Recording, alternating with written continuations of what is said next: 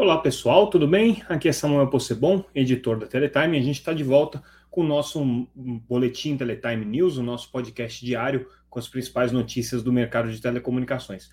É, a gente está de volta porque é, nas últimas é, edições a gente acabou deixando só para o noticiário é, na internet, só para a nossa newsletter na internet. Não fizemos esse podcast aqui por conta de questões logísticas. Eu estava me deslocando do último evento que eu participei e na sexta-feira a gente também não fez o noticiário. Mas isso não impede que a gente traga algumas notícias que foram importantes na sexta-feira, é, algumas que têm relação, inclusive, com é, as notícias que a gente vai trabalhar ao longo dessa semana.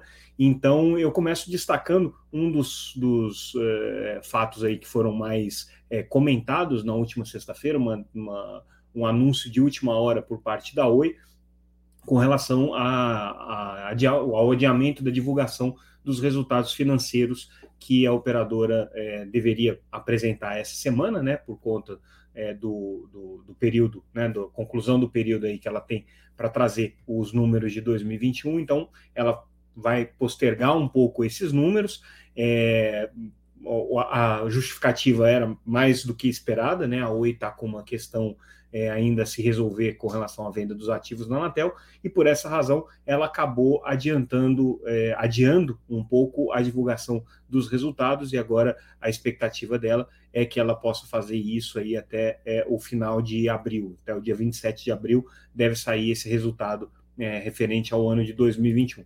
Mas, de qualquer maneira, ela já antecipou alguns números, né? Esses números repercutiram aí no mercado nessa segunda-feira. Basicamente, o que a Oi mostrou nos, no, nessas prévias, né? Nesse, nesse preliminar, é, nesse número preliminar que ela está que ela tá divulgando com relação ao, ao ano de 2021, que ainda pode sofrer algumas variações, mas foi uma queda na receita, já era esperada, né? A Oi vem enfrentando aí é, uma dificuldade grande de conseguir recompor sua receita, então ela teve queda é, no, no, trimestre, no quarto trimestre do ano, é, de 4,13%, é, né? Então isso daí significou para ela é, uma, uma queda acumulada no ano de 4,5% mais ou menos, né? A receita da Oi está na, na casa de 17,7 bilhões de reais. E um outro número que ela destacou também aqui no, no resultado né, é, com, com relação ao desempenho do EBITDA, né, do, do, da geração de caixa que a empresa conseguiu. Aí sim um resultado positivo né, é, no, no quarto trimestre, um, um crescimento aí de 1,6%, mas no ano né, o EBITDA da empresa é, teve uma queda de quase 9%, aí, chegando a 5,3 bilhões. Então, esses foram os números preliminares aí que a Oi divulgou. Essa semana é crítica, porque é a semana em que é, vai se decidir ou pela manutenção é, da recuperação, pela finalização da recuperação judicial com prazo de 31 de março, que já estava previsto, ou né, o juiz vai postergar. No mercado, e já há algum tempo, já se fala nessa postergação da recuperação judicial para provavelmente alguma data aí, é, final de maio e começo de junho. A gente tem que ver em que condições que o juiz da recuperação judicial ali na, na vara de, de é, civil do, do, Rio de Janeiro é, vai conduzir essa questão, né? A decisão deve vir, deve aparecer aí nos próximos dias.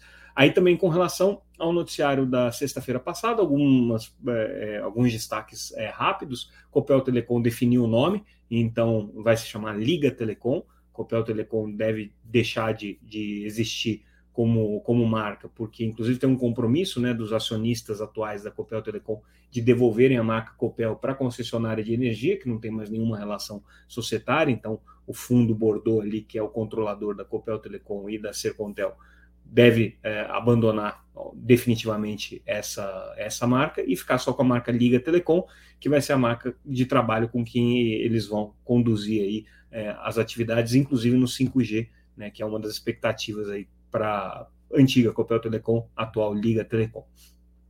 Outra notícia importante que a gente é, trouxe no, na semana passada é com relação aos resultados é, da BrisaNet.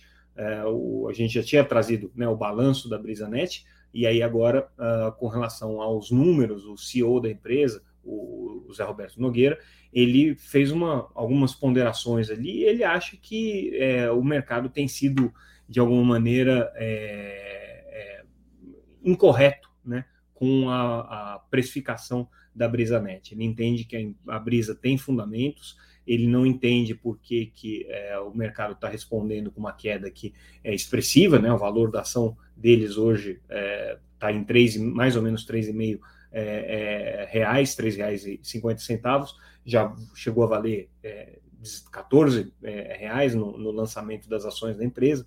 Então foi uma perda muito expressiva que ela teve aí de mais de 70% do valor de mercado.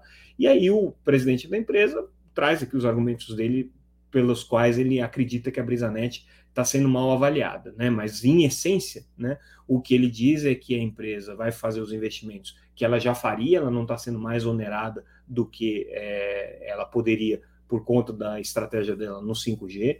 Ele tem uma, uma, uma perspectiva aqui de capturar uma parte relevante do mercado é, do Nordeste com o 5G, aí fala em alguma coisa entre 18% e 23%, vamos dizer 20% aí é, seria um, um market share conservador que ele tem. Ele acredita que é, desse, desse total, né, é, ele vai ter uma, uma, participação relevante, inclusive também nas receitas que vão ser geradas ali com 5G na região do Nordeste, e que a estratégia dele segue firme e forte aqui de, de é, é investimentos e crescimento, pelo menos do ponto de vista orgânico. É, ele tem é, desafios pela frente. Um deles aí é outra notícia que a gente traz, são as redes neutras que estão sendo colocadas aí Brasil afora, seja pela, pela Vital, seja pela Fibrasil, seja por outras operadoras neutras. Nesse caso, é, especificamente, a gente traz uma notícia com relação à Fibrasil, que é, no ano passado conseguiu ampliar em 2 milhões o número de domicílios é, servidos pela rede de fibra, né, ou casas passadas, ou HP, então, é, é, houve um crescimento, sim, é, expressivo aí de 40, é, praticamente 43% nos domicílios que a Fibrasil atende, é, e com isso, né, a empresa chega aí a quase 30 milhões de homes passed, pretende chegar né, até 30 milhões de homes passed no final de 2024. Então, a Fibrasil né, é uma das concorrentes sérias aí com relação a, a ao mercado que a Brisanet pretende ocupar. Mesma coisa vale para a Vital. A Vital é operadora de redes neutras, aí a gente já traz essa notícia dessa segunda-feira, que é, é uma operadora de redes neutras que tem a Oi como acionista, né, e também o fundo BTG. E aí o que eles dizem é que eles estão com novos contratos aí de, de, de 5G firmados, principalmente na região Nordeste, e anunciaram aqui que nos últimos, nos últimos é, meses, né, não especificam exatamente que data, mas conseguiram fechar com mais sete é, operadores, o que significa cobrir é, cerca de 3 milhões de residências e 41 municípios a mais só na região Nordeste. Então, essa aí é a perspectiva da Oi com relação a, ao desempenho da Vital na região. E aí a gente entra no noticiário especificamente dessa segunda-feira, o que foi destaque, que são os números é, da pesquisa de qualidade percebida que a Anatel realiza junto aos consumidores de telecomunicações. É uma pesquisa anual que a agência faz é, ouvindo uma quantidade muito significativa de usuários, são, em geral, aí algumas dezenas de milhares de usuários, nessa especificamente foram ouvidas 81 é, mil pessoas. É, a amostra é feita de maneira proporcional a todas as operadoras, né, então respeita critérios regionais e critérios de distribuição é, desses assinantes entre as diferentes operadoras de telecomunicações. São obrigadas a participar dessa pesquisa só as grandes operadoras, as pequenas participam se quiserem, né? Mas, de uma maneira geral, é, o, que, o que os números da Anatel mostram é um, um, uma nota é, relativamente boa do, do mercado, de uma maneira geral. Né? Assim, as notas estão sempre, em geral, acima de 7, bater em alguns casos 8, né, dentro desse, dessa, desse índice de percepção. Elas têm melhorado com relação aos outros anos, mas é difícil fazer essa comparação porque houve um, um ajuste metodológico. E dentro dos serviços, né, o que tem a, a melhor avaliação, por incrível que, que, que, que, possa parecer, é o serviço pré-pago. Né, o serviço móvel pré-pago é aquele que tem o melhor entendimento dos usuários com relação à qualidade dele.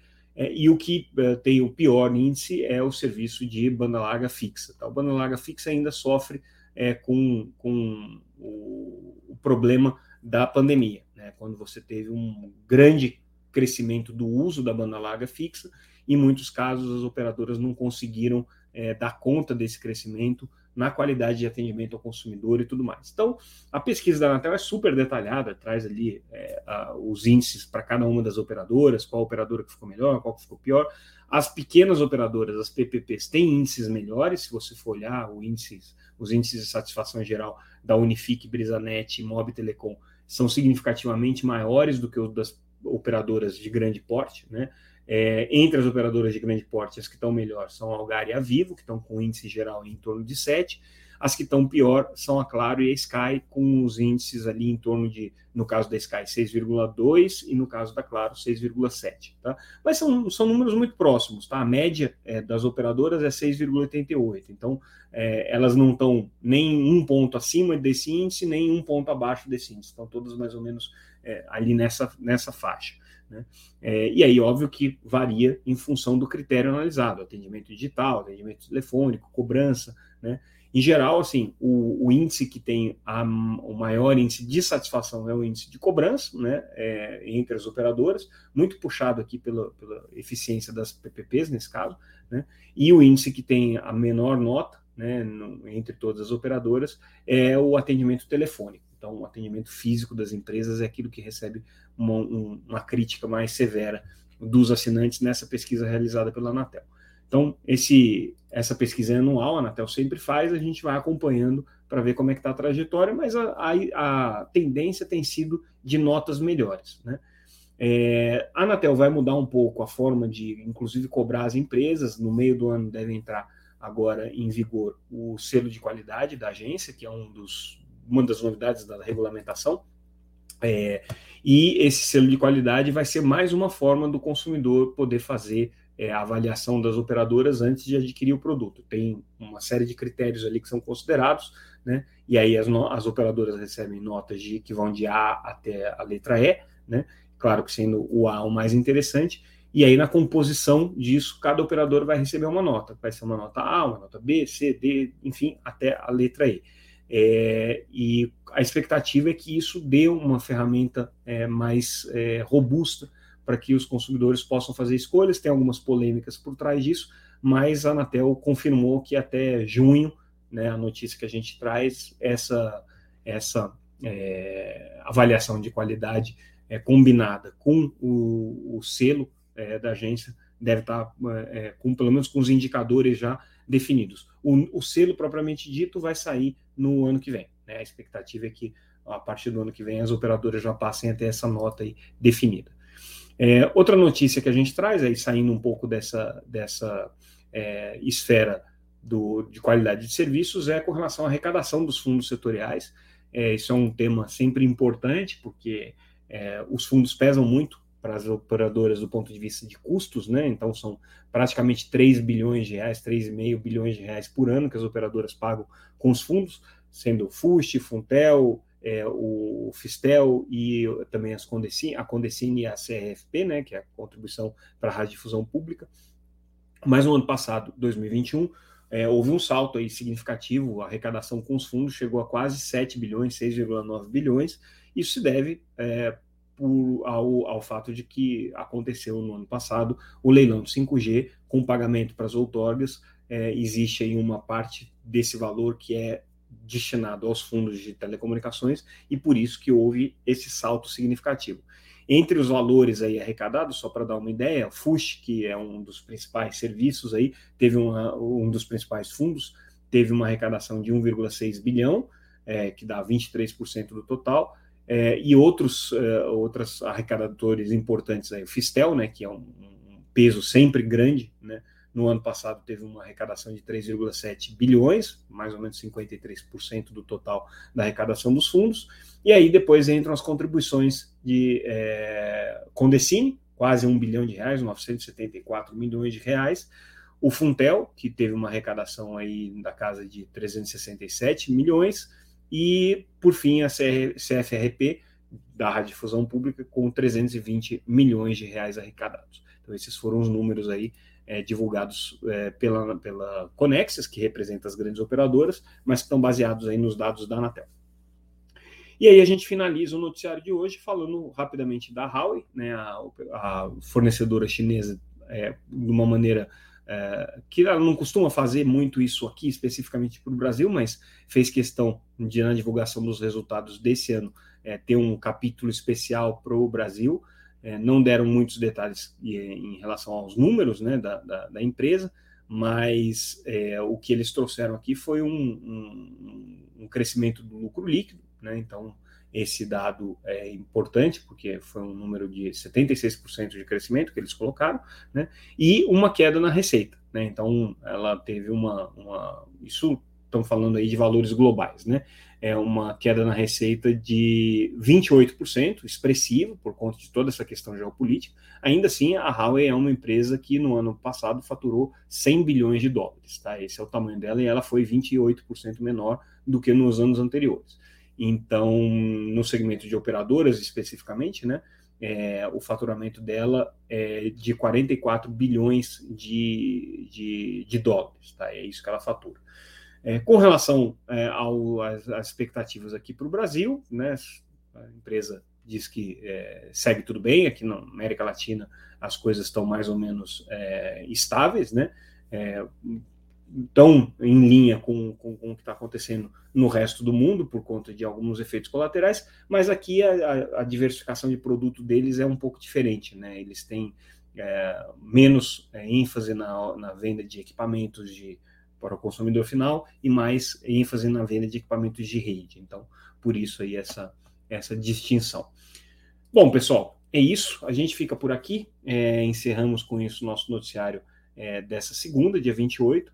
Amanhã, terça-feira, a gente está de volta com mais um Boletim Teletime News. Se vocês não puderem acompanhar, fiquem ligados no nosso site www.teletime.com.br e caso vocês é, queiram acompanhar também pelas redes sociais, sempre como arroba Teletime News. A gente fica por aqui e voltamos amanhã com mais um Boletim Teletime. Obrigado mais uma vez pela audiência é, e fiquem bem. Até mais.